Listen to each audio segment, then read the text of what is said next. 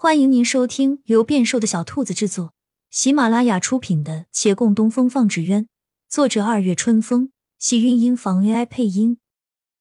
欢迎订阅，期待你的点评。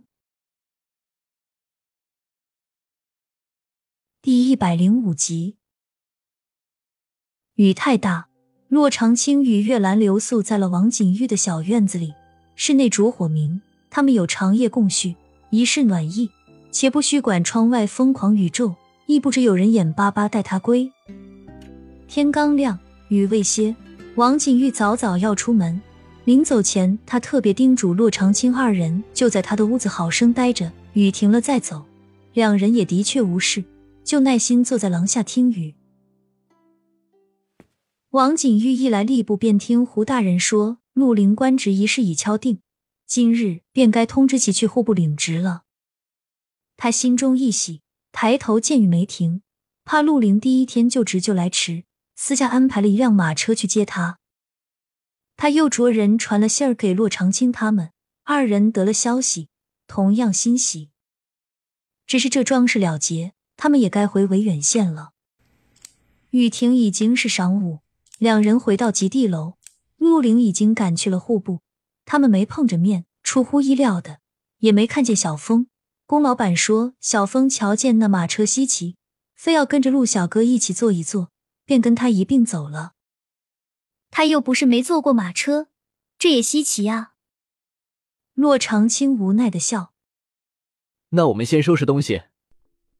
两人上了楼，龚珠儿刚巧从后厅出来，他在龚老板面前一摇手。爹，我怎么觉得怪怪的？早上看那个小峰病得脸上发红，一副没精打采的样子，你确定他还有闲心跟陆公子出去玩呢？陆公子这样说的啊，还能有差？龚老板漫不经心地翻着账本。他们这边已经把客房的账结算完了，这两天就走了。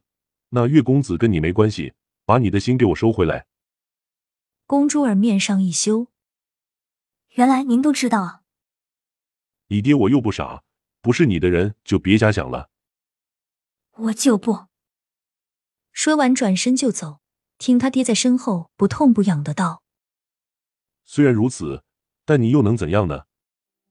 他的气更甚了，只是没过多会儿，又如霜打的茄子抬不起头。是啊，那岳公子眼里心里都是他师父，他又能怎样呢？他唯一做的是往后过尽千帆皆不是，不长的余生再难遇动心人。陆灵卫虽悲偏事务多，不似王景玉那般自由，分到的住处还在户部院衙内，不相关人进不得。洛长青他们连等了几天，陆灵始终不得空过来，到最后陆灵自己都放弃了，请王景玉带话给他们，叫他们回去，回头等有机会回维远县看他们。至于小峰，王景玉倒是在陆灵的住处见到他了，新就任官职人员可以斜近身伺候的下人，哪边大抵都把他当做了下人，但尽管是下人，一旦进了院衙，也就没了随意出入的自由，日常必须随自家主人才能出行。小峰让我跟你们说，阿玲如今当官了，他想跟着阿玲见见世面，暂时不打算跟你们回了，过一段时间自己回。王景玉原话复述着，心里有些疑问一闪而过。小峰要是真有这个想法，干嘛不跟着他呢？但转念一想，小峰与陆灵毕竟认识的久，他们彼此之间更信任也是正常的。他打消了疑虑，继续道：我看他的确是挺喜欢那儿的，你们不用担心。他在阿玲那儿是不用担心，我只担心他到时候一个人怎么回。这样吧，他非要再玩一阵我没意见，不过你帮我转告阿玲，等他想回的时候，最好着人送一下他，或者来封书信快马给我，我们过来接也行。姐姐放心，还有我呢，我也会护着他的。王景玉笑道。洛长青宠溺地看着他，自上而下打量了他好一番。好弟弟，遇到你真好。目光又自他衣摆扫过，自从那卷之后，王景玉就在没将那玉佩带在外面过，他没跟他提及玉佩之事，但也不由暗叹做得好，此物本就不应该亮于外人眼前。翌日，他与月兰离开了京师，来的时候是4个人，回去便只有他2人了。繁华京市在身后渐远，前方他乡也是故乡。只是那京市深门之中，还有人翘首以盼。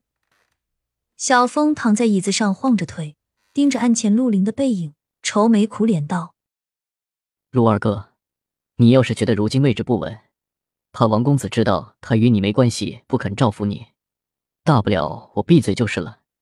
可你为何非要我跟你一起来这户部院衙？现在倒好，你不得出门，而我更是想出去都难了。”陆凌也同他一样愁眉苦脸。这就是你没良心了。那日明明是我看你病得稀里糊涂，怕把你一个人留在客栈没人照顾，才好心带着你的。当然，更重要的原因还是怕他发烧说胡话，早早把真相泄露。只有带在身边随时提防着最安全，但担心他的身体总归也是真的。亲亲小耳朵们，本集精彩内容就到这里了，下集更精彩，记得关注、点赞、收藏3连哦，爱你。